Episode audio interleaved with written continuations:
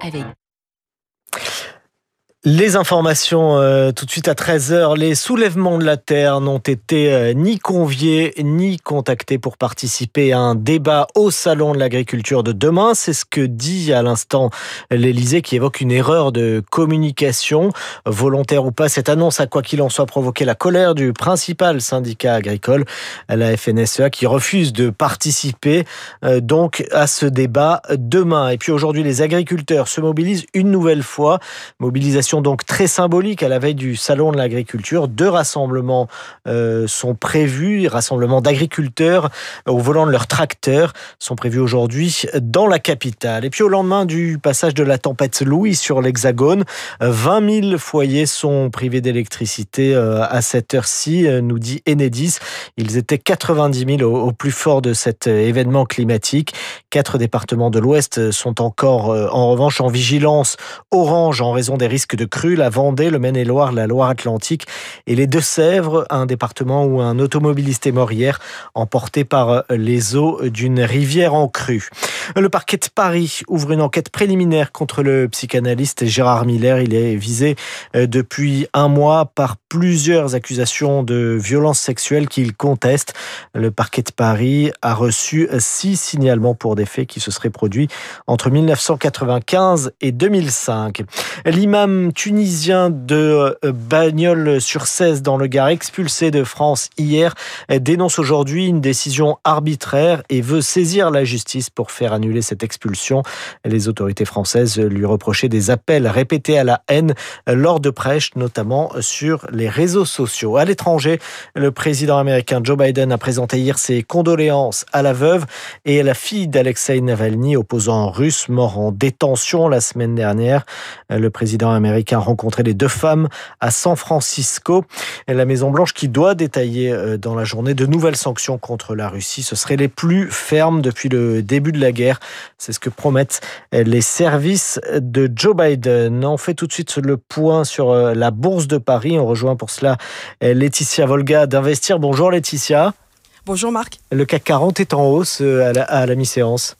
Absolument, le CAC 40 s'approche doucement des 8000 points, un niveau qu'il n'a encore jamais atteint. Il lui manque environ une cinquantaine de points pour y, pour y parvenir, donc vraiment presque rien.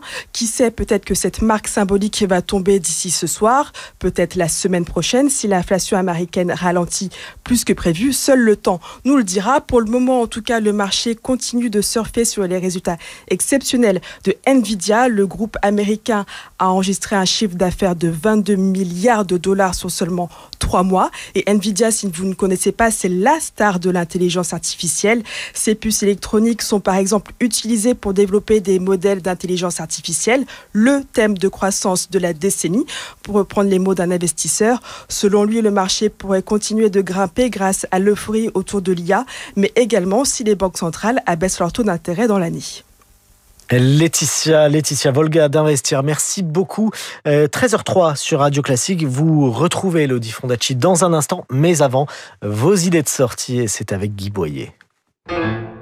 Vos idées de sortie avec Guy Boyer du magazine Connaissance des Arts. En reprenant l'exposition d'Ostende consacrée à la collectionneuse et peintre belge Anna Bock, le musée de Pont-Aven nous remplit de joie.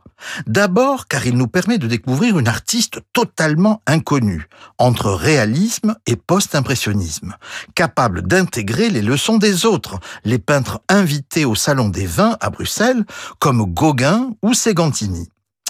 Ensuite, l'exposition raconte l'histoire de cette famille industrielle, les Bock, qui tenaient la branche belge des faïenceries Villeroy et Bock.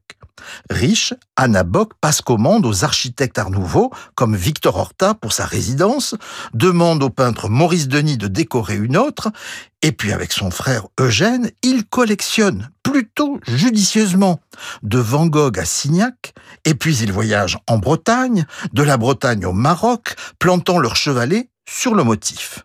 Au gré de leur déplacement dans une Minerva de 1907, on les découvre sur la plage de Bénodet ou dans des paysages méditerranéens. Une vraie découverte.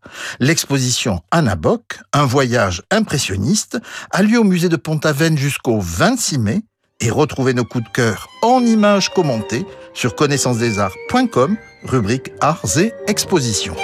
Retrouvez toute l'actualité culturelle dans le magazine Connaissance des Arts, disponible chaque mois.